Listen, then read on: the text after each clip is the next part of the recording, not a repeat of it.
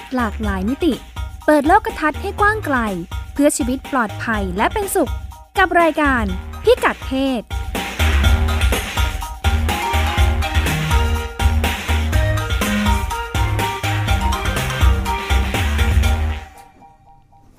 ทุกเช้าวันเสาร์เวลา 10นาฬิกานะคะ เราก็ต้อนรับคุณผู้ฟังเข้าสู่รายการพิกัดเพศ ค่ะ ค่ะดำเนินรายการโดย ดิฉันรัชดาธราภาค และคุณจิตติมาพานุเตชะนะคะ ค่ะ สวัสดีท่านผู้ค่ะ ฟังนะคะ รายการของเราก็รับฟังได้สิบนาฬิกาที่ว่านี่คือฟังค่ะสดเนาะแล้วก็ฟังย้อนหลังได้ทุกตอนทาง w w w t h a i PBS radio com อือหือ หรือ App App Application อือหือไทย PBS ค่ะอืมซึ่งฟังได้ทั้งระบบ iOS และ Android ค่ะ แสดงว่าค่ะแอปพลิเคชันไทย PBS เนี่ยก็ค่ะรองรับนะคะ ทั้งสองระบบค่ะซึ่งมือถือส่วนใหญ่ก็มี 2 ระบบเนี่ยนะคะอ่า Windows อีกระบบหนึ่ง แต่อืมคิดว่าก็ iOS กับ Android ผ่านเว็บไซต์ได้อ่าค่ะ ฟังผ่านเว็บไซต์นะคะค่ะอืมรายการของเราก็อือหือชวนคุณผู้ฟังพูดคุยในประเด็นเรื่องเพศค่ะ รายชื่อรายการพิกัดเพศนี่ก็ค่ะเรื่องเพศนี่ในในไม่ใช่ในยะเรื่องเพศสัมพันธ์นะอย่างเดียวนะคะ ก็เป็นเรื่องที่เกี่ยวข้องกับเรื่องวิถีชีวิต เรื่องเออความเป็นอยู่เรื่องเนื้อตัวร่างกายของอืมเราด้วย ผู้หญิงค่ะผู้ชายเนื้อตัวร่างกายต่างกันยังไง แล้วรวมทั้งอ่าการเขาเรียกว่าประเด็นมุมมองเรื่องเพศ การขับเคลื่อนทำงานแก้ไขค่ะ ปัญหาเรื่องค่ะเพศ ซึ่งซึ่งมันก็มีทั้งมิติในเรื่องของสุขภาพ เรื่องค่ะสังคมวัฒนธรรม เรื่องกฎหมายเรื่องระเบียบอะไรเงี้ยหรือบางค่ะครั้งก็หยิบเรื่องเล็ก ๆ น้อยๆใกล้ ๆ ตัวที่เรามองค่ะข้ามแล้วก็มองเห็นว่าเออเป็นเรื่องปกติธรรมชาติค่ะค่ะวันนี้เราจะชวนท่านผู้ฟังคุยกันเรื่องอะไรดีคะอืมช่วงแรกของเราก็จะเป็นเรื่องต่างประเทศนะคะค่ะอืมประเด็นประเด็นของเราอือหือในตอนนี้มีชื่อว่า ประชาธิปไตยของความสวยกำลังพูดเรื่องการลงเสียงประชาธิปคะแนนไตเสียยงคะแนนเสียงเรื่องความงามเหรอคะค่ะเออเออทำไมประชาธิปไตยเอ๊ะหมายถึงการโหวตหรือเปล่า น่าสนใจนะคะทำไมอ่ามมาใช้เรื่องเรื่องความงามกับความเป็นประชาธิปไตย อืมนะคะค่ะเต่างประเทศว่าไงกำลัจหมยถึคะอะไร เราก็จะค่อยๆไล่ไล่เรียงกันไปนะคะค่ะอ่าไอเดียนี้ก็มาจากเวลาเราพูดถึงค่ะความสวยเนอะค่ะเรามักจะนึกถึงอืมแบบแผน มาตรฐานบางอย่างอือะอหืออือหือเช่น เวลาพูดถึงสวยต้องนึกสิว่าอืมแบบขาวสวย ขาวสวยหหมมววยย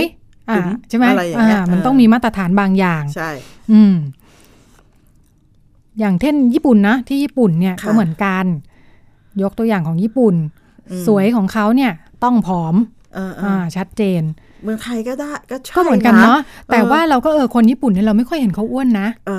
เออเพราะว่าเขาเป็นเป็นประเทศที่มีวัฒนธรรมกินผักค่ะกินปลาใช่ไหมเอออมเขาก็จะไม่ค่อยอ้วนกัน อืมอืมแต่ว่าไอ้ที่เราเห็นเขาว่าไม่อ้วนเนี่ย เอาเข้าอืจอฮึริงๆเขารู้สึกว่าเขาควรจะผอมกว่านี้ไง อ๋อเหรออืมเขาก็เลคือยคือเปรียบเทียบกับดิฉันเวลาค่ะเห็นคนญี่ปุ่นเนี่ยนะคะค่ะส่วนใหญ่เลยดิฉันว่าค่ะเขาตัวเล็กทำไมตัวเล็กจังใชเธอ่แล้วก็คิดว่าเขาคงไม่มีปัญหาความหนักอกใช่หนักใจใช่เรื่องใช่ไหมเรื่องความอ้วนเรื่ค่ะองน้ำหนักเรื่องขนาดอ่าร่างกายแต่ความจริงเขามีเหรอคะเออเขารู้สึกว่าค่ะเขาว่าไงคะยังคงอ้วนไปอ๋อเหรออืมอืมก็คือเขาใช้ว่าเป็นค่านิยมคลั่งผอมเลยทีเดียวเนาะก็คือฉันก็มองว่าไม่เห็นเธอจะอ้วนเลยค่ะเขาบอกว่าประเทศญี่ปุ่นนะคะ มีผู้หญิงที่น้ำหนักต่ำกว่าเกณฑ์อืม สูงถึง 20เปอร์เซ็นต์อืมเพราะว่าเขารู้สึกว่าควรจะตัวเล็กนี่แหละ ทั้งๆที่จริงตๆกแล้วเกณฑ์ตกเกณฑ์เออตกเกณฑ์เนาะอืมเขาก็ไปสัมภาษณ์คุณสาวญี่ปุ่นในโตเกียวคนหนึ่งนะคะ อายุ40อืมก็ให้สัมภาษณ์อันนี้วอชิงตันโพสต์ไปสัมภาษณ์มานะคะ บอกว่าโดยโดยดัชนีมวลกายนะ ที่เขาใช้วัดวัดร่างกายกันเนี่ย ก็อยู่ในเกณฑ์ปกติอืมแต่เธอก็ยังคงรู้สึกว่าเธออ้วนเกินไป ค่ะ อืม เพราะว่า ความงามแบบผู้หญิงญี่ปุ่นเนี่ยมันต้องหมายถึงตัวเล็กบอบบางอืมถึงจะดูดีด้วยอะค่ะถ้าเป็นอ้วนเนี่ยมันมันคนจะรู้สึกว่าอ้วนขี้เกียจอืมไม่มีวินัยอืมอ้วน อืมเพราะฉะนั้นสิ่งที่ผู้หญิงญี่ปุ่นทำกันนะคะ ก็คือออดอาหารค่ะกินน้อยที่สุดอืมแต่ว่าเออเขาก็พบว่าส่วนใหญ่ไม่ออกกำลังกายกันนะ ที่อยากอืมผอมเนี่ย อืมอืมก็จะใช้วิธีอดอาหารอืมเอาอะเพราะว่าเรา เราอาจจะอยู่กับความเชื่อที่ว่ากินเยอะเลยอ้วนไงดังนั้นไม่อยากให้อ้วนก็ต้องกินน้อยอะไรอย่างเงี้ยอืมออกกำลังกายมันไม่ได้เชื่อมโยงโดยตรงกับจะทำให้ผอถูมกต้อปะงถูกต้องมดีไม่ดีเดี๋ยวกินเยอะกว่าเดิมอีกหิวเนาะเออเพใช่ราะฉะนั้นอยู่นิ่ง ๆ ดีกว่าค่ะเขาก็บอกว่าสังคมอืมญี่ปุ่นเนี่ยมีนักจิตวิทยาที่มหาวิทยาลัยในโตเกียวนะคะค่ะไปศึกษาพบว่าสังคมญี่ปุ่นเนี่ยแข่งขันสูงด้วย มีผลยังไง พอแข่งขันสูงเนี่ยก็จะชอบจับผิดวิพากษ์วิจารณ์กันเนาะอืมอืมอืมผู้หญิงเนี่ยก็จะมีแรงกดดันเออพอเริ่มผอมน้อยลงไม่ใช่อ้วนนะอืมคือเริ่มเริ่มเริ่มผอมเกินที่คิดว่าควรจะเป็นนิดนึงเพื่อนก็จะคอยจับผิดวิพากษ์วิจารณ์นะอุ้ยเธออ้วนค่ะหรือเปล่าอ้วนขึ้นหรือเปล่าอย่างนี้นะคะอืมการอยากผอมที่ว่านี่ก็ลุกลามไปจนถึงอืมคนที่ที่ตั้งครรภ์ด้วยนะคะ อืมอืมเขาก็บอกว่ามาตรฐานของอืมองค์การอนามัยโลกเนี่ยอืมเด็กแรกคลอดขั้นต่ำ น่าจะไม่ไม่ต่ำกว่าสองสองพันห้าร้อยอือฮึกรัมค่ะใช่ไหมเด็กเวลาเกิดเราก็จะเออหนักเท่าไหรพันอ่าสองอ่าพันเจ็ดค่ะสามพันเนาะเด็กเดี๋ยวนี้อ้วนบ้านเราอืมเด็กตัวใหญ่ก็สามพันค่ะ อืมแต่เขาเพราะฉะนั้นเขาก็บอกว่ามาตรฐานไม่ควรจะต่ำกว่า2,500แต่ปรากฏว่าที่ญี่ปุ่นเนี่ยพบว่าอืมมีเด็กจำนวนมากเลยที่น้ำหนักต่ำกว่าเกณฑ์ตอนที่คลอดค่ะนะคะ อืม แล้วก็พอทารกที่คลอดแล้วน้ำหนักน้อยเกินไปก็คืออมอาจจะสุขภาพไม่ดีนะ ป่วยค่ะง่ายตายเร็วพิการอืมโตเป็นผู้ใหญ่ก็มีแนวโน้มจะป่วยอืมได้ง่ายด้วยเหมือนค่ะกันกว่าอืมกว่าคนที่น้ำหนักปกตินะคะค่ะเขาก็มีนักวิชาการญี่ปุ่นก็ก็พยายามศึกษาเรื่องนี้นะคะอืมก็บอกว่า เออ ที่สาวๆญี่ปุ่นอืมคลั่งผอมกันแบบเนี้ยเป็นเพราะว่าภาพภาพในสื่อเองเนี่ยอืมมักจะทำให้ เห็นแต่ภาพผู้หญิงตัวเล็ก ๆ บางๆขาวๆอะอืมอืมก็ทำให้ให้คนก็ยิ่งยิ่งติดกันไปใหญ่ค่ะเลยว่าแบบ ต้องแบบนี้อะไรอืเงี้มยอืมเออแต่เขาก็ก็ตั้งคำถามเหมือนกันนะ บอกว่าเอาแล้วทำไมทีสื่อทั่วโลกนะ มันก็นำเสนอแบบนี้ทั้งนั้นแหละอืมคือสวยก็ต้องผอมๆเนี่ยนะอืมทำไมผู้หญิงอเมริกันถึงอ้วนเอาอ้วนอืมเอาลาอะไรอือย่างมงี้อืมอืมนักวิชาการท่านนี้ก็เลยบอกว่า อืมหรืองั้นเป็นไปได้ไหมว่า เป็นเพราะคนเอเชียเนี่ยได้รับอิทธิพลจาก จากคนรอบข้างมากกว่าอืมอืมถูก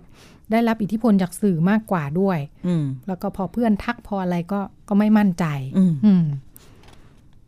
ก็เลยบอกว่าเนี่ยทำไงดี ให้คนเห็น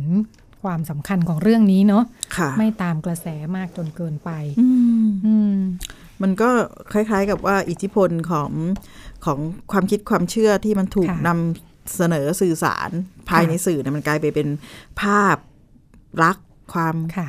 ความคาดหวังที่ผู้หญิงมีกับตัวเองเนาะอืมมันก็ต้องเท่าทันสื่อค่ะ ด้วย เขาค่ะก็มีเอ่อไปได้งานมาอีกชิ้นหนึ่งค่ะ น่าอืมสนใจว่าเอ่อเป็นเป็นการสำรวจเทรนด์เทรนด์ค่ะโลกเทรนด์เทรนด์อืมความสวยความงามค่ะของ TCDC คืออืมศูนย์สร้างสรรค์งานออกแบบนะคะอืมที่อยู่ที่เอ็มโพเรียมเนี่ย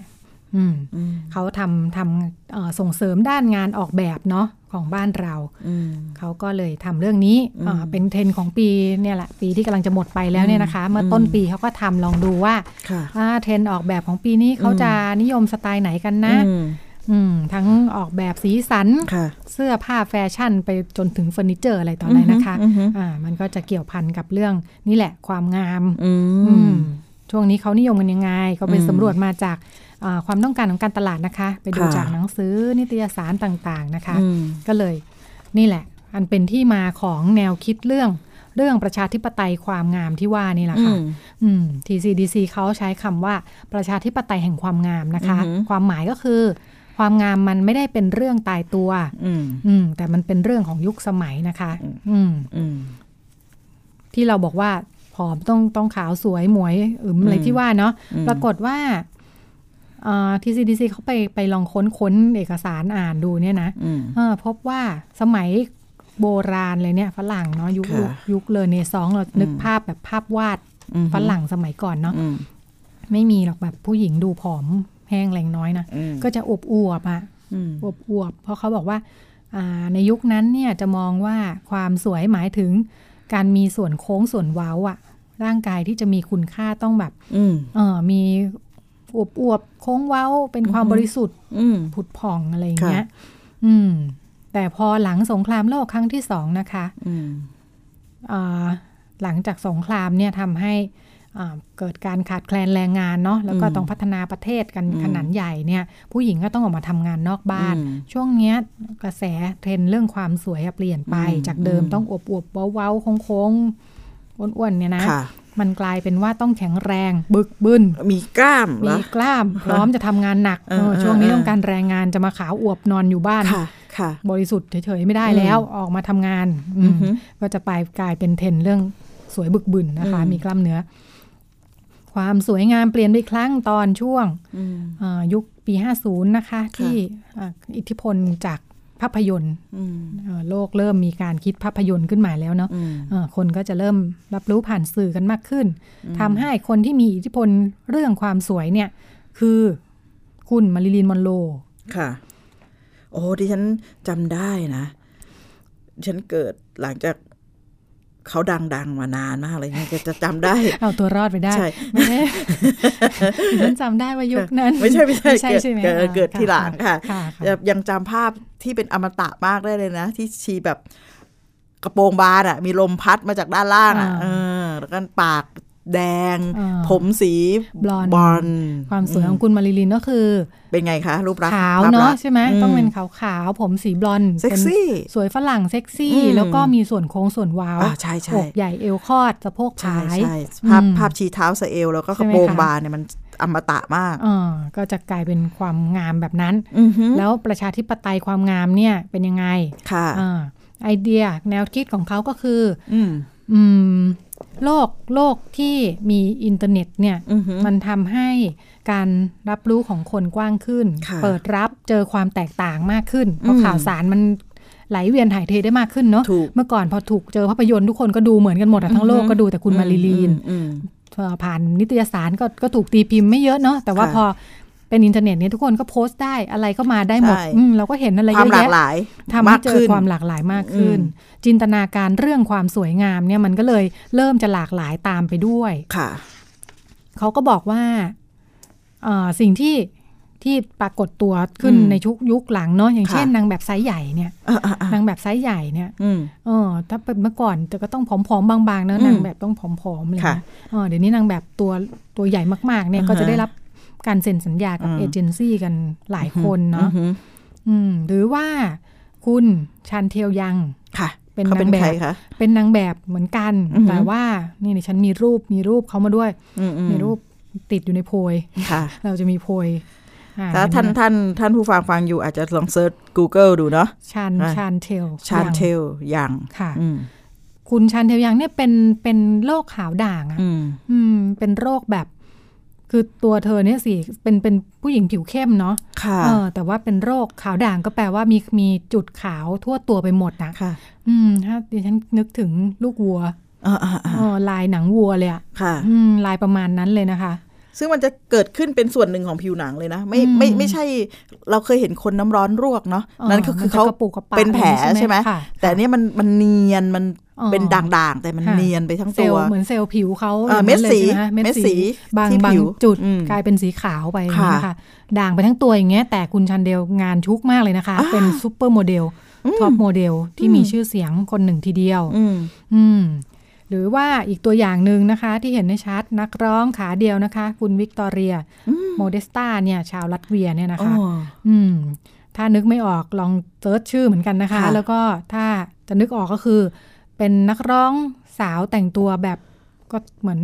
แต่งตัวแต่งตัวเยอะทีเดียวนะ แต่งตัวจัดเหมือนฉันนึกถึงคุณเลดี้กาก้าอ่าอ่าอ่าอารมณ์นั้นเลย ใช่วิกตอเรียโมเดสตาเนี่ยคือประสบอุบัติเหตุนะคะทำให้สูญเสียขาห มายถึงเขาเป็นคนเขาขาขาดพูดเพราะง่ายขาขาดค่ะขาขาดท่อนล่างเนาะจากค่ะจากเข่าไปเนี่ยขาดค่ะไปข้างหนึ่งอืมเออแต่เธอก็กลายเป็น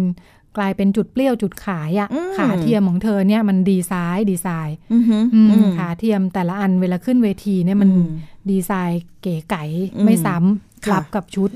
ค่ะที่ที่ได้รับการออกแบบอืมเวลาขึ้นเวทีเนาะอืมอืมก็กลายเป็นกลายเป็นจุดเด่นขึ้นมาเลยค่ะทีเดียวอืมหรือว่า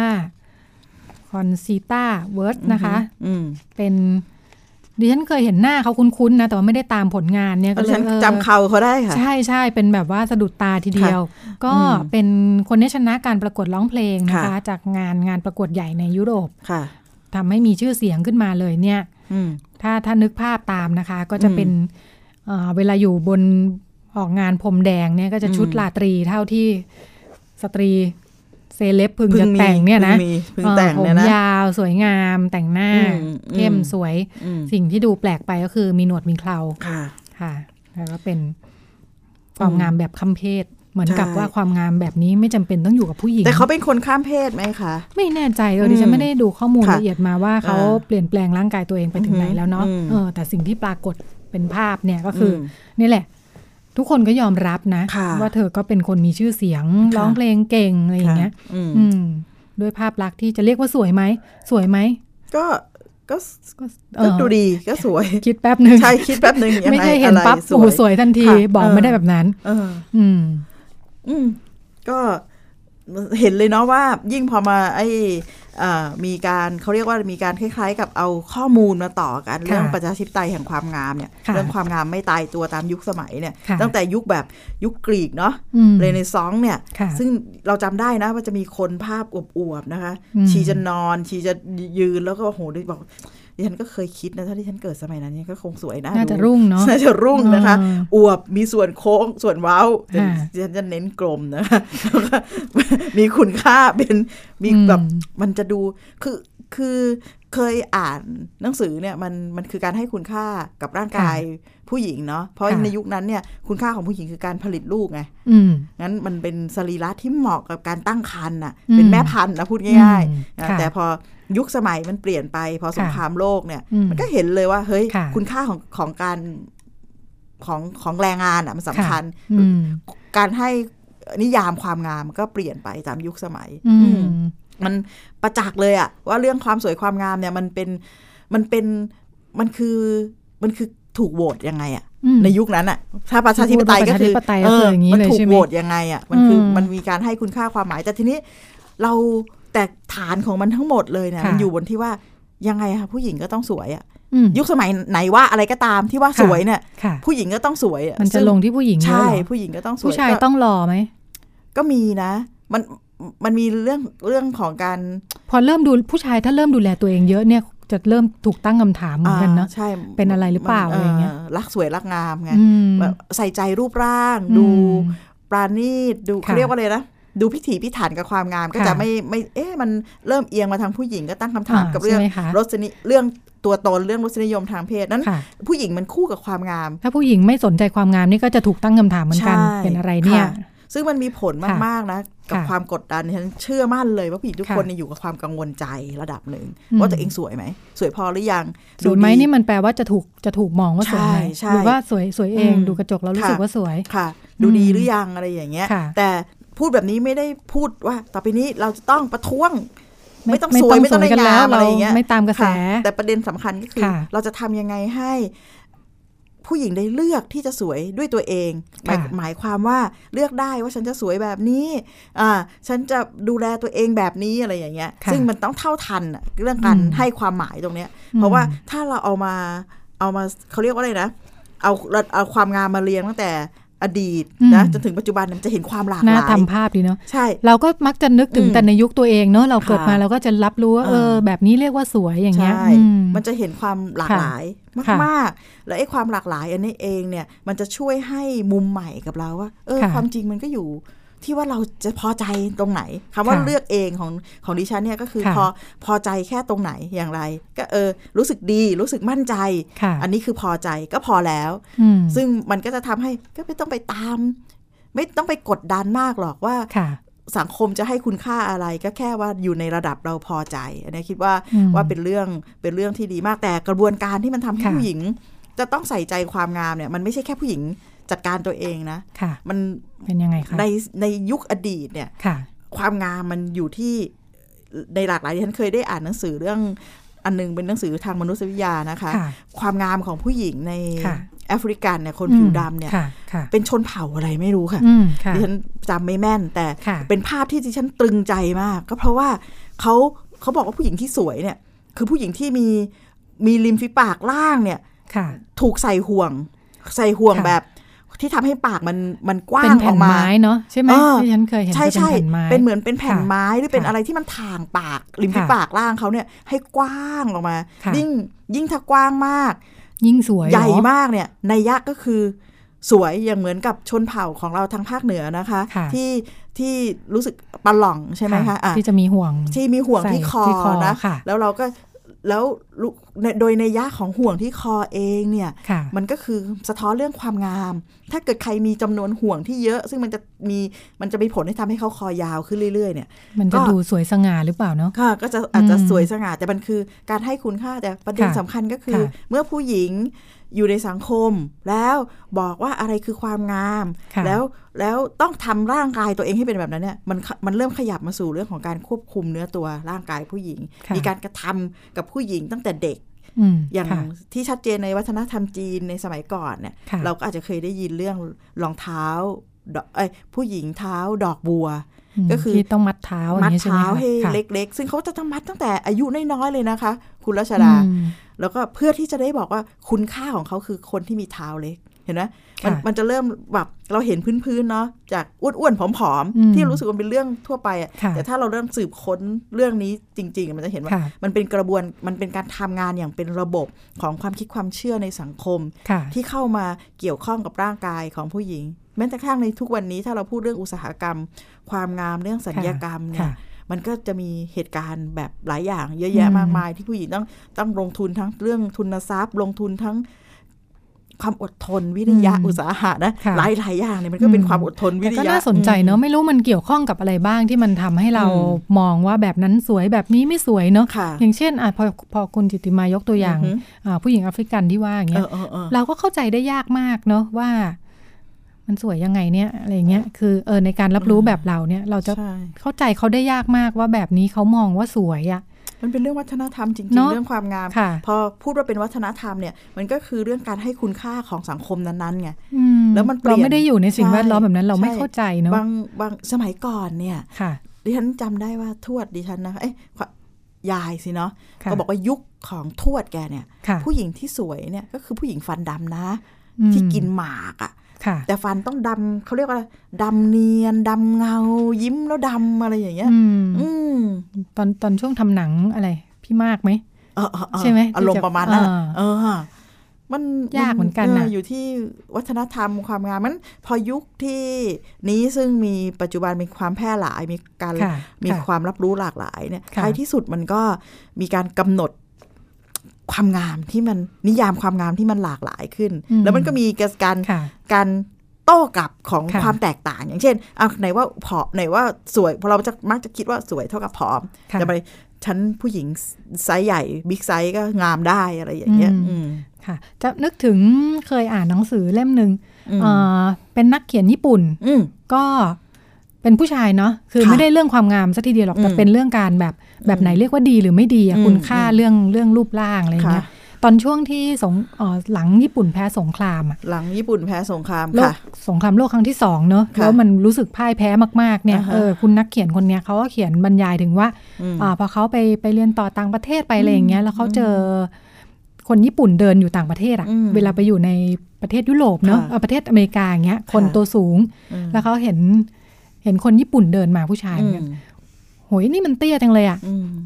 เขาเป็นญี่ปุ่นแล้วมองเห็นคนญี่ปุ่นด้วยกันเดินมาเมื่อเทียบกับฝรั่ง เขาบอกไอ้ยไอ้นี่มันเตี้ยมากเลย ทั้งๆที่คนญี่ปุ่นคนนั้นพอเดินมาเนี่ยตัวเท่าเขาเลย เออ เออ เหมือนวันหนึ่งอะ พอ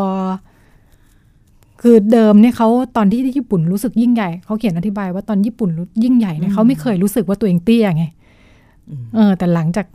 การแพ้สงครามครั้งนั้นน่ะเขารู้สึกว่าตัวเองมันแบบ มันเตี้ยอัปลักษณ์อะเอออืมเออ พอพูดแบบนี้เนี่ย เมื่อมองกลับมาสู่การให้คุณค่าความค่ะงามเนี่ยมันมันเชื่อมโยงคุณค่าเรื่องรูปร่างนะรูปค่ะรูปลักษณ์เนี่ยคือร่างกายเราเนี่ยค่ะมันเป็นมันเป็นตัวส่งผ่านเจตนารมณ์ของการใช้ชีชีวิต ไม่ไม่ใช่เจตนารมณ์เป็นว่าเราคิดเราเชื่อกับตัวตนของเรายังไงอะค่ะเรามองว่าเราเป็นใครค่ะซึ่งยังไงคะเรื่องซึ่งความความรูปร่างความงามเนี่ยมีผลมากๆนะอืมรูปร่างต่อตัวเองอย่างเช่น เอาแค่เรื่องการแต่งกายก็ได้ค่ะถ้าเราให้คุณค่าว่าสังคมทั่วไปเขาให้เอ่อเขาเรียกว่าอะไรนะ ให้ให้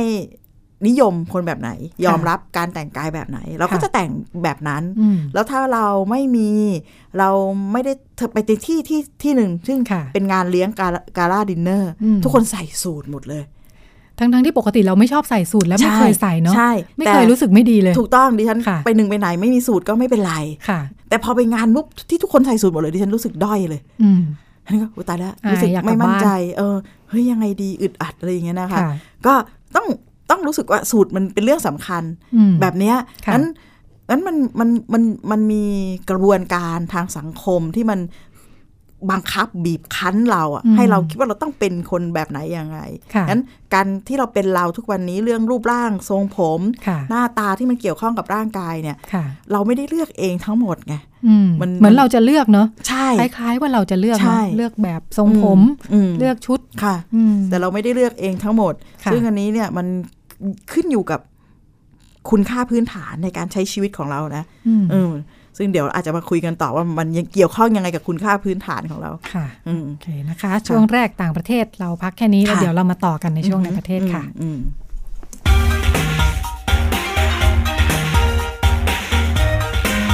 คุณกำลังฟังรายการพิกัดเพศทาง www.thaipbsonline.net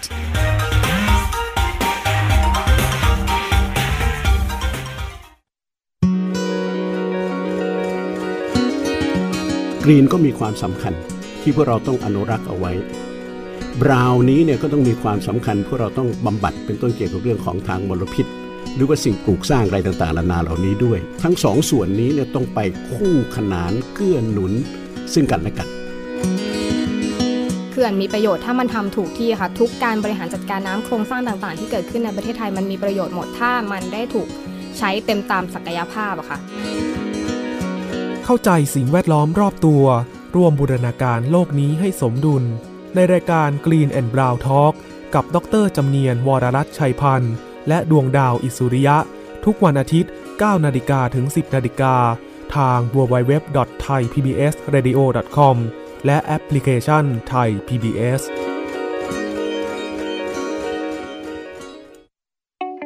การรับชมไทย PBS ในวันนี้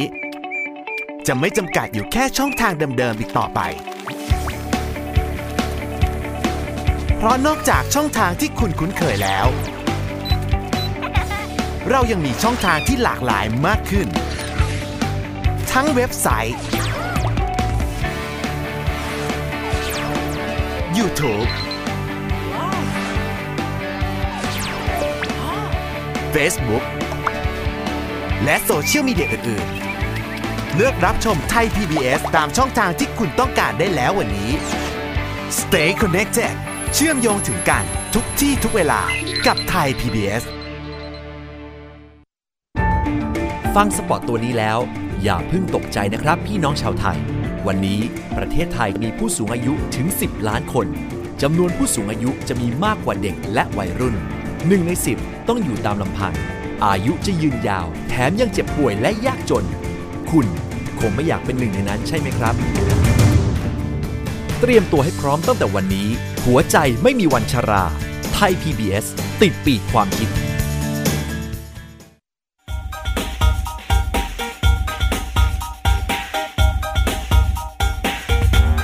มองเรื่องเพศหลากหลายมิติ เปิดโลกทัศน์ให้กว้างไกล เพื่อชีวิตปลอดภัยและเป็นสุข กับรายการพิกัดเพศ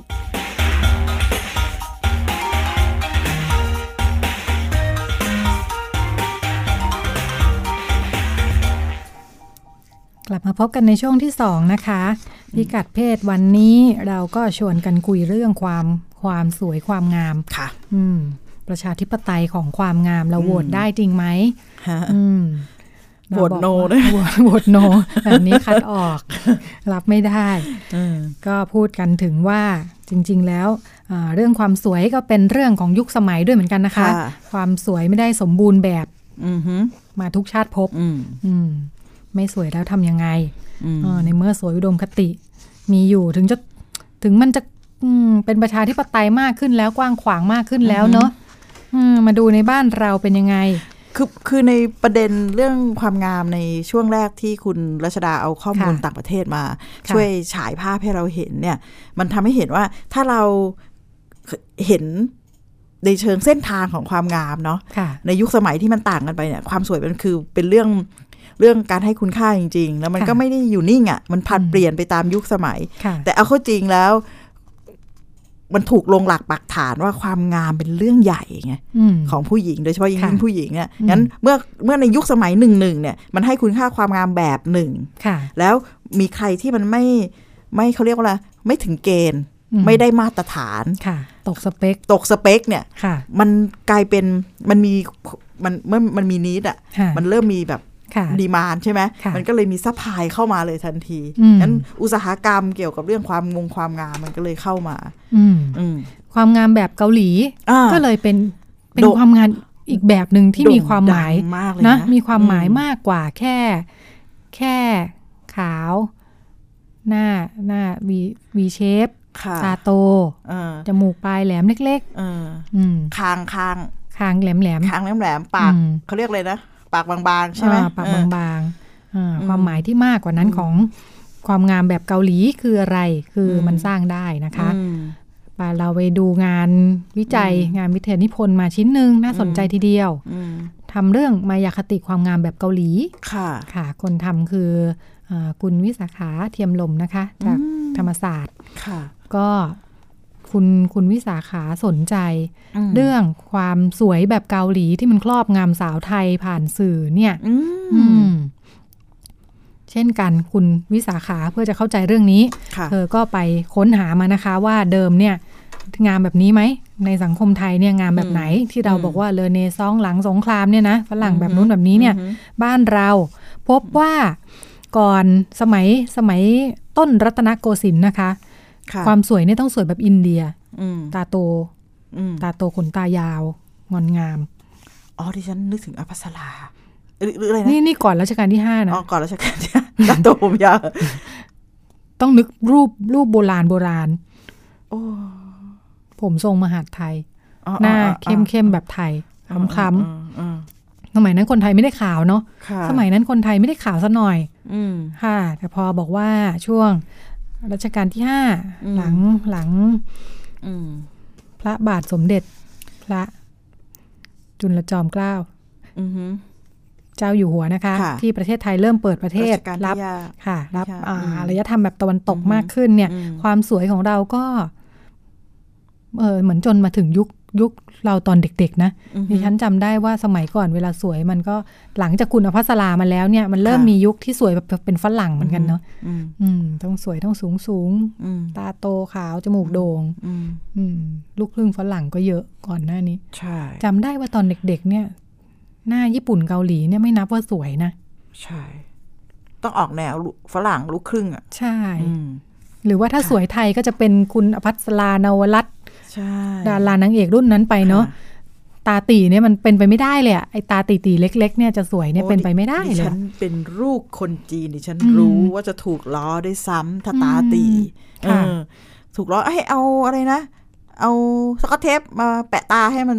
โตสิอะไรอย่างเงี้ยเออแต่ยุคต่อมาหมวยอินเตอร์ก็หมวยอ่าอินเตอร์มีที่ยืนมากขึ้นค่ะเนาะใช่ แต่ก็เป็นรอยต่อพออมสวยเกาหลีมาเนี่ยค่ จะเป็นสวยสั่งได้ที่เราพูดถึงอืมเมื่อกี้นี้อือฮึอืมอืมมันมาพร้อมกับ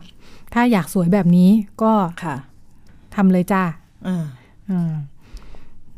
เขาก็ไปดูถึงการสื่อสารอือฮึในเรื่องความงามแบบเกาหลีนะคะค่ะว่าเขาสื่อสารยังไงเพื่อจะให้อ่าคนที่รับรู้เนี่ยเข้าใจแบบนี้เลยอืมอืมว่ากระแสเคป๊อปเนี่ยอือฮึมาจากซีรีส์เกาหลี มีเพลงมีอาหารอือฮึเกาหลี เครื่องอือฮึสำอางเกาหลีนะคะ เป็นอุตสาหกรรมผลิตวัฒนธรรมส่งออกแบบของเกาหลีเนี่ยอืมที่ทำให้เรารับรู้ว่า อ่า สวยแบบเกาหลีต้องเป็นแบบนี้แบบนี้ค่ะผอมเพรียวขาเรียวอืมยาว ตัวค่ะขาวตาโตอือฮึจมูกทรงหยดน้ำอืมปลายจมูกคมๆ ต้องทำมุม 90-95องศาด้วยนะอือฮึยังไงเนี่ย ยังไงอะออกับกับอ๋อทำมุม 90-95องศากับเนื้อด้านบนริมฝีปาก กำลังพูดถึงจมูกเริ่มปั้นยากได้ใช่ไหมเริ่มจมูยากแล้วปั้นได้โคใช่รไหมงหน้าก็ต้อง V shape นะคะค่ะทั้งที่เราเคยไปเกาหลีกันเนาะไปดูงานอยู่ทีหนึ่งดิฉันใช่คิดว่าไม่เคยเจอหน้าตาแบบนี้เดินอยู่สัตากมถเท่านนไหร่หนนะทางเลยนะคะเออดิฉันก็เจอแบบoriginal เกาหลีเลยนะ ค่ะ เชื่อว่าสวยแบบเกาหลีที่เราเห็นกันไม่มีอยู่จริง เริ่มตั้งใช่ข้อสงสัยเออว่าจะไม่มีอยู่จริงเใช่ใช่ใช่เขาก็บอกว่าสิ่งที่สื่อสื่อเคป๊อป สื่อสารกับเราค่ะเนี่ยชาวชาวบริโภควัฒนธรรมเกาหลีนะค่ะคือเเป็นความสวยที่เขาสื่อสารกับเราว่าอืมมันเป็นเป็นการสวยที่สร้างได้อือหืออย่างเช่น วง Girls' Generation อืมนึกออกไหมคะคุณผู้ค่ะฟังและคุณจิติมา เป็น girl groupนึกไม่ออกค่ะผูงใหญ่ค่ะจะเป็นสาวๆเกาหลี แต่งตัวน่ารักอ่าฮะทุกคนหน้าตาน่ารักหมดเลย และอ่าทุกคนให้สัมภาษณ์อย่างเปิดเผยตลอดเวลาว่าอ่ สวยจากศัลยกรรมอืมอืมเพื่อจะบอกว่าเนี่ยแหละอืมสวยแบบนี้เนี่ยมันสร้างได้ แล้วเราก็เริ่มเห็นอือหือเริ่มเห็นภาพ before and after เต็มไปหมดเนอะอ่าเออว่าหน้าตาธรรมดาธรรมดาอืมบ้านบ้านอืมบ้านบ้านๆเกาหลีค่ะแบบนี้อือหือกิมจิแบบพื้นพื้นบ้านเนี่ยค่ะพอผ่านการโมดิฟายปั๊บอืมก็จะได้ได้สวยแบบอุดมคติอือหือ คุณจิติมาคุณผู้ฟังรู้จักดีเจดีเจโซดาไหมดีดิเจฉันโซดาได้ยินอยู่นะคะอืมแต่ไม่ได้รู้จักเขาค่ะ ค่ะ ก็จะเป็นสวยเซ็กซี่ สวยอ่าอุดมคติแบบเกาหลีเลยค่ะอืมก็จะแต่งตัวเซ็กซี่อ๋อเขาเป็นขาขาววน่ารักอืมเออเขาเคยมาเมืองไทยด้วยอืมก็มีรูปรูป before ของเขาเนี่ยค่ะดิฉันก็ดู เออเขาก็ก็สวยนะเขาก็สวยเนาะเออก็น่ารักค่ะเป็นแบบอืมไม่ได้ V shape เนี่ยค่ะหน้าหน้ากลมๆก็น่าค่ะรักอืม จมูกก็ไม่ได้แบนนะอืมตาไม่ได้โตมาก แต่ก็ไม่ได้ตาเล็กนี่ค่ะอืมคิ้วคือปากก็สวยอยู่ คือคือดิฉันเขาคิดว่า before เนี่ยดูเป็นมนุษย์นะอืมพอเป็น after เนี่ย ดูเหมือนหุ่นยนต์อยู่นะแต่ก็อดเออคิดไม่ได้เนาะค่ะนี่ไม่ค่ะรู้เป็นความสงสัยเองค่ะอาจจะต้องให้คุณจิติมาช่วยช่วยคิดว่า ว่าถ้าเป็นแบบ before เนี่ยอืมแล้วเขาจะสามารถมาแต่งตัวเป็นดีเจโซดาได้ไหม ก็เพราะว่าก็ไม่น่าจะได้ เนาะอ่าเออมันสวยแบบสวยน่ารักพื้นบ้านน่ะค่ะ แต่อยากแต่งตัวเป็นดีเจโซดาเนี่ยมันต้องถึงค่ะต้องทำหน้าแบบเนี้ยก็ก็ใช่ก็ใช่ก็อืมก็ได้คือคือมันเหมือนกับว่าความงามมันไม่ใช่แค่เรื่องความพอใจส่วนตัวแล้วล่ะ เมื่อมันค่ะถูกยังไงมันคะมามาเป็นคือก่อนหน้านี้เนาะค่ะเบรกก่อนหน้านี้เนี่ยในช่วงต่างประเทศเราคุยกันตอนช่วงท้ายว่าค่ะเออเรื่องเรื่องความงามเรื่องรูปลักษณ์เรื่องตัวตนค่ะทั้งเรื่องของกะในในเชิงรูปร่างอะค่ะ่ะ มันมันโอทาง ตัวเราเนี่ยในฐานะปัจเจกเนี่ยค่ะเราจะใส่เสื้อผ้าแบบไหนแต่งตัวอย่างไรเนี่ยอืมเราไม่ได้เลือกโดยอิสระนะค่ะไม่ใช่ความพึงพอใจแบบอิสระ มันค่ะมีมันมีแรงกดดันทางสังคมเนี่ยอืมมามามีส่วนช่วย อย่างเช่น การไปงานเลี้ยงมันช่วยต้องให้ใส่ลำบากขึ้นใช่ปะช่วยให้ช่วยให้เรามาควบคุมเราค่ะช่วยในที่ค่ะนี้หมายถึงมาควบคุมว่าเราจะเลือกอะไรแบบไหนยังไงอืมแต่พอ มันเป็นเรื่องความสวยค่ะมันเป็นเรื่องรูปร่างนะร่างกายเนี่ย แต่มันเข้ามาสู่ระบบธุรกิจค่ะที่มันมีเรื่องผลประโยชน์มาเกี่ยวข้องเนี่ค่ะยมันมันเป็นเรื่องที่เริ่มไม่ใช่เรื่องความพอใจส่วนตัวแล้วอืมันกลายเป็นองค์ประกอบทางอาชีพค่ะเป็นเครื่องมือค่ะในการทำงานแบบหนึ่งอืมเพราะเพราะมันถูกบอกว่าคนที่อยู่ในอาชีพแบบนี้เนี่ย ควรที่ควรจะจะเป็นแบบแต่งตัวนี้แบเนอะบไหนยังถ้าอ่าพริตตี้อะค่ะค่ะ พริตตี้เนี่ยค่ะที่ขายรถยนต์ใช่ไหมอ่าพอขายรถยนต์เนี่ยคนที่จะซื้อรถยนต์ส่วนใหญ่เป็นผู้ชายหรือผู้หญิงผู้ชายเนาะใช่ ดังนั้นเขาก็เลยเอารูปร่างเอาร่างกายของผู้หญิงเนะมาเป็นองค์ประกอบในการขายค่ะดังนั้น ร่างกายของผู้หญิงแบบไหนที่ผู้ชายชอบใช่ไหมค่ะมันก็จะถูกโมดิฟายผ่านการแต่งตัวเนี่ย เหมือนกันค่ะหมดเลยดิฉันรู้สึกพริตตี้ในงานมอเตอร์โชว์เหมือนกันหมดเลยอืมเอออะไรสแบบไตเนี้ล์ยการแต่งตัวเนาะค่ะก็จะต่างกันด้วยค่ะ ด้วยดีไซน์นิดหน่อยถูกแต่ก็จะต้องกระโปรงสั้นแบบนี้อ่าต้องมีเปิดรูปแบบหน้าอกอย่างนี้ค่ะและอืมหน้าก็เลยจะต้องเป็นแบบนี้ด้วยไงถูกต้องไหมถ้าอ่าสวยแบบสวยแบบก่อนรัชกาลที่ห้าอะไรอย่างเงี้ยเออก็มาไม่แต่งชุดได้พริตตี้มันก็จะดูไม่เข้ากันเนาะใช่มันก็เป็นเออยุคสมัยแบบสูงค่ะขาวอะไรนะ อะไรนะ สูงยาวเข่าดี อ่าไม่ขาวขาวสวยเอออ่าขาวสวยขาวสวยแล้วก็เออมวยแล้วก็ต้อง อ่าหน้าอกอะไรที่มันสะท้อนเรื่องเรื่องเพศอะ มันจะค่ะต้องดูดูแบบโดดเด่นอะไรอย่างเงี้ย อืมอืมเป็นเป็นเป็นเรื่องสำคัญเนาะอ่างั้นงั้นในเมื่อร่างกายของผู้หญิง มันถูกมามองเป็นองค์ประกอบหนึ่ง ในเรื่องของการดึงดูดเพื่อให้เกิดการ ขายสินค้าเนี่ยมันยิ่งไปตอกย้ำเรื่องความงามอืมมันก็กลับไปสู่ค่ะผู้หญิงทั่ว ๆ ไป การค่ะให้คุณค่าว่าเออความสวยต้องอยู่ที่ความงามเหมือนโฆษณาก๊อกน้ำอันหนึงสมัยที่ก่อนอะน้องหนิมอะจำได้ไหมคะน้องหนิมซันว่าไหมใช่ซันว่าเออออะไรเนี่ยเออพูดชื่อแบรนด์ไม่ดีใช่ น้องหนิมอะอ่านั่นอ่าก็เลยเป็นที่แบบว่าโจทย์จันว่าค่ะเออเฮ้ยเนี่ยมันไปผลิตซ้ำมันไปตอกย้ค่ะำการให้คุณค่าความงามค่ะแบบหนึ่งในขณะเดียวกัน ก็ใช้ร่างกายของผู้หญิงนะมาดึงดูดซึ่งไม่เกี่ยวเลยเลยนะอืมแต่คนที่ซื้อกองน้ำส่วนใหญ่เป็นใคร ผู้ผู้หญิงเขาไม่ซื้อเนาะเพราะคุณผู้ชายช่างต้องเป็นช่างใช่คุณพ่อบ้านเนี่ยค่ะต้องเป็นช่างงั้นอันเนี้ยคุณพ่อบ้านเขาใจเรียกกล้าเขาเขาเรียกสิ่งเขาเรียกสิ่งเหล่านี้ว่ามันคือการผลิตซ้ำอืมความคิดความเชื่อบางอย่างค่ะแล้วมันแล้วพอมันเป็นแบบนี้มันก็เลยทำให้มีธุรกิจเรื่องความงามมาตอบโจทย์อืมแต่งามแบบไหนล่ะค่ะ นั้นเกาหลีเขาก็เลย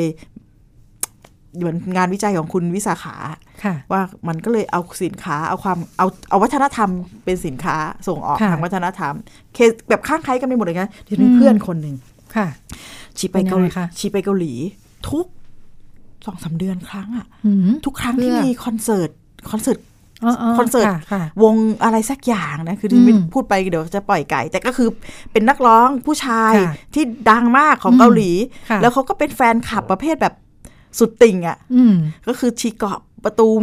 เกาะเกาะเวทีคอนเสิร์ตอะ่ะ เพื่อนนี่หมายถึงรุ่นราวคราวเดียวกันเลยรุ่ใช่นไหมดิฉันเนี่ยแหละอืค่ะม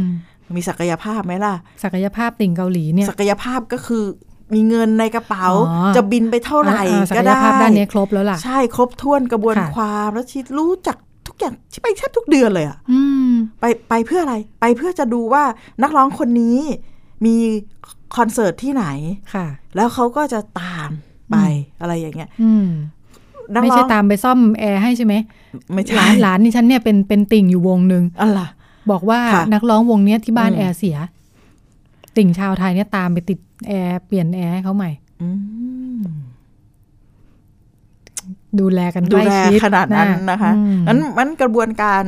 กระบวนการส่งออกทางวัฒนธรรมเนาะอุตสาหกรรมเรื่องผลิตวัฒนธรรมส่งออกของเกาหลีใต้เนี่ยดิฉันมองว่าประสบความสำเร็จมาก ๆ เลยอืมมันผ่านการวางยุทธศาสตค่ะร์ ผ่านการเอ่อทำวิจัยด้วยอะไรค่ะอย่างเงี้ยหลายหลายสิ่งอย่าง แต่พอมาเกี่ยวข้องกับเรื่องความงามเนี่ยค่ะแบบคนไปเกาหลีใต้เนี่ยนะ ค่ะร้อยทั้งร้อยต้องซื้อเครื่องสำอางไหมซื้อเครื่องสำอางหรือไม่ก็ไปโมหน้าไปเลยสิ้นเรื่องสิ้นราวใช่ มันเลือกตอนนี้มันแบบเหมือนกับสวยสั่งได้ ภาพที่เผยแพร่ทางอินเทอร์เน็ต แล้วก็เป็นภาพที่เรียนว่ามันเจ็บๆแสบๆคันๆประมาณหนึ่งเนี่ย ก็คือภาพรูปครอบครัวใครยังจำนึกออกไหมคะจำได้ไหมคะค่ะท่านผู้ฟังที่ฟังอยู่ก็อาจจะนึกออก ที่คนมักจะแชร์กันแล้วกึ่งขำอะก็คือว่ามีภาพคือพ่อแม่สวยมากเลยนะ สวยแบบสวยแบบบล็อกเลยอะค่ะแบบหลุดบล็อกมาจาก สวยสไตล์เกาหลีอ่าทั้งผู้หญิงผ่านผู้ชายเลยกระบวนการนะมาเรียบร้อยใช่แล้วแล้วเนี่ก็ยมีภาพลูกหน้าตาแบบ คนละแบบอะหน้าแบบแบบธรรมดาเกาหลี คือคือหน้าตาประหลาดแบบไม่ใช่เลยอะเออหน้าตาแบบเออเฮ้ออะไรอย่างลูกเงี้ยบ้านนี้ไหมใช่อืมอืมก็เลยกลายเป็น คงจะเป็นเหตุการณ์ที่เกิดขึ้นทั่วไปเนาะเออหรือหรือมันล้อเลียนเฉยหรือยังไงก็เกิดมาก็พ่อกับแม่ไปทำหน้ามาแล้วอะเออใช่ทิ้งให้ฉันหน้าตาขี้เหร่ค่ะอยู่คนเดียวในบ้านเนี่ยค่ะอืม แต่แต่ทั้งหมดเนี่ยมันมีแรงขับในมุมบางคนถ้าเป็นเรื่องอาชีพใช่ไหมถ้าค่ะฉันจะไปเป็นดีเจใช่ไหมค่ะฉันอาจจะลงทุนก็ได้นะเขาถือเป็นการลงทุนนะใช่อืมดิฉันเคยฟังค่ะสัมภาษณ์ พวกอะไรอะดีเจอืมวีเจอะไรเงี้ยอืมเขาก็พูดกันอย่างในยะเรื่องการลงทุนเนาะ พูดกันเอออย่างชัดเจนเลยแหละไม่ใช่แค่นายยักษ์นะค่ะเขาพูดเลยว่ามันเออเป็นการลงทุน เพราะว่าเขาได้จ่ายเงินทำจมูกครั้งนี้อืมไปเท่านี้ทำให้เขารับงานเพิ่มครั้งแรกเนี่ยอืมก็ได้ค่าจมูกแล้วค่ะอย่างเงี้ยค่ะอืมมันก็ชัดเจนอืมเขาว่าทำไมจะไม่คุ้มอย่างเงี้ยค่ะงั้นอืมประเด็นอันนี้เนี่ยมันค่ะก็คือเรื่องของการใช้ความงามมาเป็นโอกาสในชีวิตในค่ะเชิงเป้าหมายค่ะเยันก็ว่ามันก็เราอยู่ในสังคมที่มันให้คุณค่าแบบนี้แล้วถ้าเราเท่าค่ะทันค่ะ keyword ของของดิฉันคือความเท่าทันนะค่ะว่าเรากำลังใช้ไปเพื่ออะไรอย่างไรแล้วมันค่ะฮะมันมีผลตอบแทนยังไงบ้างเนี่ยอืมฉันก็มองว่าเป็นสิทธิในเนื้อตัวร่างกายเขาค่ะงั้นงั้นมันไม่ใช่เรื่องว่าจะไปพูดว่าคุณดีเจคนนี้ไม่มีความรู้ไม่เท่าทันไปศัลยกรรมดิฉันค่ะคิดว่าเราพูดไม่ได้เพราะเราอยู่ในอืมสังคมแบบนี้ค่ะแต่ในมุมนึงเนี่ยบางครั้งแต่แรงขับของการค่ะที่จะอยากสวยเนี่ยถ้าเราไม่รู้เป้าหมาย และไม่ประมาณตัวเองเนอไม่ประมาณตัวเอว่ามันงคุ้มค่าไหมใช่เรามีสินทรัพย์ค่ะทุนทรัพย์พอไหมแล้วมันอย่างเงี้ยให้คุณค่าความหมายกับชีวิตตัวเองยังไง ที่มันค่ะที่มันจะทำให้ให้ให้มันไปเกิดประโยชน์แค่ไหนยังไงกับค่ะตัวเองเนี่ยฉันคิดว่ามันมันไม่ใช่เรื่องคนโง่นะอืมแต่เป็นค่ะเพราะว่าเราเนี่ยไม่ได้ถูกไม่ได้ถูกทำให้ตอบตัวเองชัดค่ะๆว่าเราต้องการไปเพื่ออะไรนอกจากความค่ะคาดหวังและก็แรงกดดันทางสังคมเท่านั้นอืมันจึงพบว่าใน ผู้หญิงที่เข้าสู่อุตสาหกรรมค่ะธุรกิจเรื่องศัลยกรรมความงามน่ะมีแบบค่ะไม่เท่าทันเพราะว่ามันมันรู้สึกแย่กับตัวเองค่ะถูกล้อว่าอ้วน เราพบว่ามีเด็กม .5 ในยุคก่อนหน้านี้นะคะค่ะเป็นสักสิบยี่สิบน่าจะสิบเกือบยี่สิบปีค่ะที่นอนเสียชีวิตอยู่บนเตียงดูดไขมันมเพราะต้องการลดความอ้วนค่ะแบบเนี้ยค่ะหรือว่าผู้หญิงเป็นเรื่องน่าเศร้าเนาะใช่ แล้วผู้ค่ะผู้หญิงบางคนที่นมเน่า เพราะว่าเป็นอืมศัลยกรรมแล้วเราก็ค่ะมองมันไปแค่ว่าโอ้โหมันโง่อะอืมทำไมไม่รักตัวเองอะไรเงี้ยค่ะมันมันพูดแบบนี้ไม่ได้นะเพราะเราอยู่ในสังคมค่ะที่กดดันแล้วก็คาดหวังค่ะกันตลอดเวลาคำพูดติดปากของพวกเราเวลาทักกันเนี่ยอืมบรรค่ะดาคุณสุภาพสตรีเนี่ยอ้วนขึ้นหรือเปล่าอืมเนี่ยทำไปทำอะไรมาอ้วนขึ้นอะทำไมไปตากแดดมาเหรอดำจังอะไรเงี้ยอืมเรื่องนี้เรื่องความผอมกับเรื่องผิวขาวมันจะไม่อยู่คงอยู่ไปได้ยังไงอะค่ะเพราะเราเราเรามีกระบวนการที่มัน ถูกทำให้เกิดความกดดันคาดหวังอะไรประมาณนั้นดิฉันเคยดูรายการบ้านเรานี่แหละค่ะรายการหนึ่ง แล้วเขาก็คุยกันเรื่องสัญญกรรมความงามเนอะเออแล้วก็ไปหาคุณผู้ชายมาได้คนหนึ่งอืมอืมเออเป็นคนที่รู้สึกว่าอยากอยากเปลี่ยนแปลงตัวเองอะพวก make over เหรอ เออคือแบบทนหน้าตัวเองเออที่เป็นเอออยู่ตอนนี้ไม่ได้อะเออคือเออรู้สึกแย่กับหน้าตัวเองมากอะค่ะเออเขาก็ให้สัมภาษณ์เลยว่าแบบเออเออความฝันของเขาคืออยากจะมีหน้าตาที่ดีกว่านี้อะเอออืมแล้วเขาก็รู้สึกแบบเป็นเรื่องเลวร้ายในชีวิตของเขามากนะค่ะ คือไม่มั่นใจเลยไปอืมสมัครงานก็ไม่มั่นใจ คือมีชีวิตอยู่ได้แบบไม่ดีเลยอะอืมไม่มีความสุขเพราะหน้าอืมตาที่เขารู้สึกว่าไม่ ไม่โอเคอืมซึ่งถ้าเออเป็นเราดูเราก็รู้สึกว่ามันก็ไม่ได้แย่นะอืมก็หน้าตาธรรมดาอืมหน้าตามนก็มีหลายแบบเนอะคุณสุภาพบุรุษท่านนั้นใช่ไหมอืมแล้วก็รายการแสนดีเนี่ยอืมลงทุนให้อืมเป็นรายการแบบ ลงทุนให้เปลี่ยนเขาหมดเลยอืมทำสัญญกรรมให้ทั้งหน้าเลยนะอืมอ๋อดิฉันรู้สึก คือเขาก็พอใจเนาะคุณอืมคุณคุณแหล่งข่าวผู้ชายคนเนี้ย อืมอืมก็มาสัมภาษณ์หลังจากแบบอืมเปลี่ยนเขาไปแล้วเนี่ยอืมเขาก็ดีใจอืมร้องไห้น้ำตาไหลอืมฝันฝันเป็นจริงอะอืมรู้สึกพอใจกับหน้าตาอย่างที่ตัวเองอืมคิดว่ามันอืมควรจะเป็นจากอืมที่ทุกข์มาทั้งชีวิตเนาะเออดูแล้วกลัวเหมือนกันนะเออเออเออรู้สึกดูแล้วกลัวโอ้โหชีวิตใฝ่ฝันแค่นี้อะไรอย่างเงี้ยเหรอไม่ไม่คือเออคือคือการเปลี่ยนแบบอย่างน้ำอย่างมากอะมันทำให้เออเรารู้สึกตกใจอะเออเหมือนกับ ขนาดเขาไม่ใช่ญาติเนอะเรานึกถึงแบบว่าเป็นญาติพี่น้องเราวันหนึ่งมันหน้าตาแบบนี้อะอืมแล้วอยู่ๆมันเปลี่ยนหมดเลยทีเดียวอะอืมเออเราก็ตกใจเนอะหมายถึงว่าปกติเราเห็นคนที่ทำเขาก็จะค่อย ๆทำทีละแกอันสองแกอันจะนี่เป็นมันคนเดิมไหมอะไรอย่างเงี้ยเออคือเขาเปลี่ยนทีเดียวหมดเลยด้วยไงเออมันก็แบบเออกลายเป็นอีกคนนึงแล้วก็เออแต่เขาก็มีความสุขเนอะค่ะเราก็แบบอืมเออก็ก็จะตัดสินได้ยากเหมือนกันเนอะว่ามันเออดีหรือไม่ดีใช่เออเราก็เออเขาก็มีความสุขดีมีความเชื่อมั่นในตัวเองอืมเพิ่มขึ้น อืม อันนั้นคือชีวิตด้านก็คงด้านจะดีที่เนอะถูกนำเสนอเนาะอืมแต่ถ้าในมุมของเรื่องสุขภาพเนาะดิพอดิฉันมันไม่ดิฉันรู้มีผลกระทบยังไงใช่ดิฉันอืมมองว่าในเรื่องของการสัญญกรรมเนี่ยในทุกค่ะเรื่องเนี่ย ถ้าเป้าหมายมันเพื่อความงามอย่างเดียวเนี่ยค่ะดิฉันว่ามันมันตอบโจทย์เดียวไงอืมแต่สิ่งที่เราต้องเมื่อเราเข้าสู่เหมือนเหมือนเราซื้อบริการนะนะค่ะยิ่งบริการสุขภาพเนาะที่มันเกี่ยวข้องกับเนื้อตัวร่างกายเราเนี่ยในเรื่องของ เรื่องการเท่าทันในเชิงสุขภาพเนี่ยค่ะมันต้องดูผลกระทบระยะยาวอืมดูว่าสิ่งที่เกิดขึ้นกับร่างกายตัวเองในระยะยาวค่ะมันคืออะไร อันเนี้ยค่ะดิฉันมองในมิติเรื่องของสิทธิทางสุขภาพเนาะอืมว่าเขาเนี่ยได้รับการอินฟอร์มแล้วหรือยังค่ะแล้วเขาถ้าเขารับการอินฟอร์มข้อมูลค่ะตลอดไปหมดเลยครเนี่บยถ้วนแล้ว ครบถ้วนแล้วเนี่คิยดว่าดี คิดว่าเขายอมรับค่ะ ที่จะเสี่ยง อันนั้นเป็นทางเลือกค่ะแต่บางครั้งเนี่ยแรงขับในเรื่องฉันอยากมีบล็อกความงามแบบเนี้ยแล้วก็ไม่ค่ะมีข้อมูลเหล่านี้เลยค่ะมีแต่ข้อมูลราคาอย่างเดียวเลยฉันว่าไม่ค่ะโอเคค่ะอืมยิ่งความเท่าทันที่คุณจิตติมาพูดถึงค่ะดิฉันก็นึกถึงความจำเป็นของมันขึ้นมาทันทีเนอะอือฮึเออเมื่อเจอผลสำรวจอันนี้นะคะอืมเป็นผลสำรวจของปีที่ผ่านมานี่แหละอืมมหาวิทยาลัยหอการค้าสำรวจ 10 ธุรกิจ 10 อันดับธุรกิจมาแรงของช่วงปีที่ผ่านมาเนี่ยอืม บอกว่าอันดับหนึ่งนะคะ คือเรื่องธุรกิจความงามและสุขภาพ นี่ไงโป๊เชะเลยอ่าอันดับสองเทคโนโลยีสารสนเทศและสื่อสารค่ะอ่ากลางๆเนาะค่ะอันดับสามธุรกิจเครื่องสำอางและครีมบำรุงผิวอ่าฮะอืม แล้วก็อันดับอะไรที่ไม่ค่อยเกี่ยวข้องกับประเด็นของเรามากค่ะไล่ไปอีกสักอันดับสองอันดับก็เจอธุรกิจอาหารเพื่อสุขภาพ ธุรกิจออกกำลังกายฟิตเนส สนามกีฬา ซึ่งก็ล้วนเกี่ยวพันไม่มากก็น้อยกับค่ะภาพลักษณ์เนาะ ใช่อืค่ะมซึ่งซึ่งตอนในสี่อันดับธุรกิจมาแรงในปีทีนี้เนาะปีค่ะนี้เนาะในห้าอันดับแรกเนี่ยสามในห้าเนี่ย เป็นเรื่องเกี่ยวกับความงามก็ส่วนใหญ่ค่ะเนาะแล้วก็ในสิบอันดับเนี่ยมีห้าเรื่องที่เกี่ยวข้องกับเรื่องความงามวางเนาะเข้าไปตั้งห้าหกห้าห้าเรื่องแล้วห้าเนี่ยเรื่องแล้วครึ่งหนึ่งละแล้วที่หนึ่งก็เป็นเรื่องความงามเลยโบ๊ะโบ๊ะเชะเชะเลยค่ะส่วนอันที่สิบเนี่ยเป็นเรื่องของเกี่ยวข้องกับเรื่องสุขภาพนะ ออกค่ะกำลังกายฟิตเนสสนามกีฬาค่ะงั้นงั้น ฟังดูมันเหมือนจะเรื่องเดียวกันนะคะคุณรัชดาค่ะแต่ดิฉันเชื่อจริง ๆ ว่ามันคนละเรื่องเดียวกันอืมยังไงเพราะคว่าความสวยไม่ใช่เท่ากับสุขภาพดี อันเนี้ยเป็นความเชื่อนะ health and beauty เนี่ยนะอะความสวยเนี่ย ความสวยในในแบบเรื่องภาพลักษณ์ภายนอกเนี่ย ไม่ได้มีนัยยะว่าคนคนนั้นสุขภาพดีนะอืมเหมือนที่บอกว่าสาวญี่ปุ่นอยากผอมแต่ใช่ไม่ออกกำลังกายเนี่ยถูกต้อง มันแยกกันโดยสิ้นเชิงใช่ใช่ไหมใช่ เพราะว่าเอาเอาเข้าจริงเนี่ยการมีสุขภาพดีเนี่ยมันไม่ใช่แค่ผอมและสวยไงคนอ้วนก็อาจจะมีสุขภาพดีได้นะอืมฉะนั้นมันก็มีเทรนด์อันหนึ่งที่คนอ้วนออกมาต่อต้านอะค่ะยังไงไอ้คะออกมารณรงค์แล้วอืมออกมาตั้งคำถามกับการรณรงค์เชิงสุขภาพ ว่าความจริงคนอ้วนก็สุขภาพดี คนอ้วนก็สุขภาพดีก็ได้ค่ะซึ่งประเด็นนี้ก็น่าเอามาคุยงั้น นิยามของเขาว่าสุขภาพดีของคนเนี่ยค่ะมันมันคือมันเชิงต้อง fit and firm ไหมเออ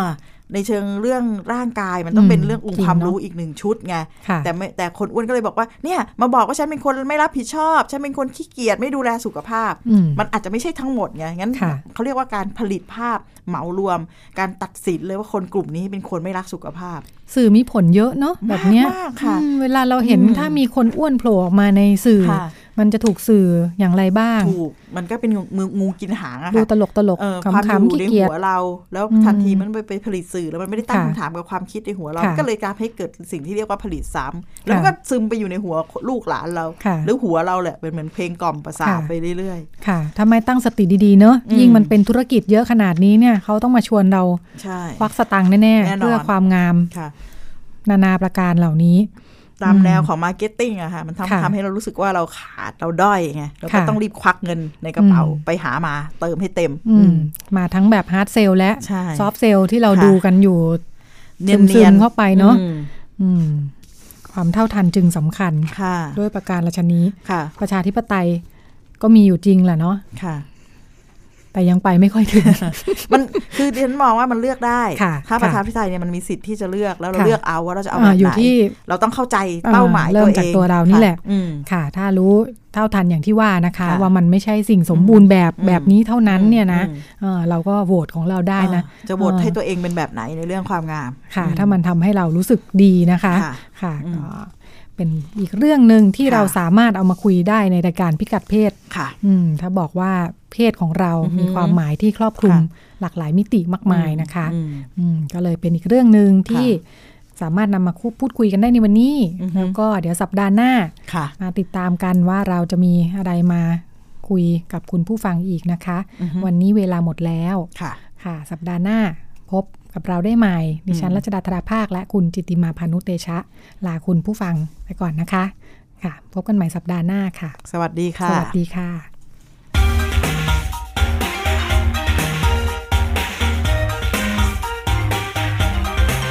ติดตามรับฟังรายการพิกัดเพศได้ทุกวันเสาร์เวลา 10นาฬิกาถึง 11นาฬิกาทางวิทยุไทย PBS ออนไลน์ www.thaipbsonline.net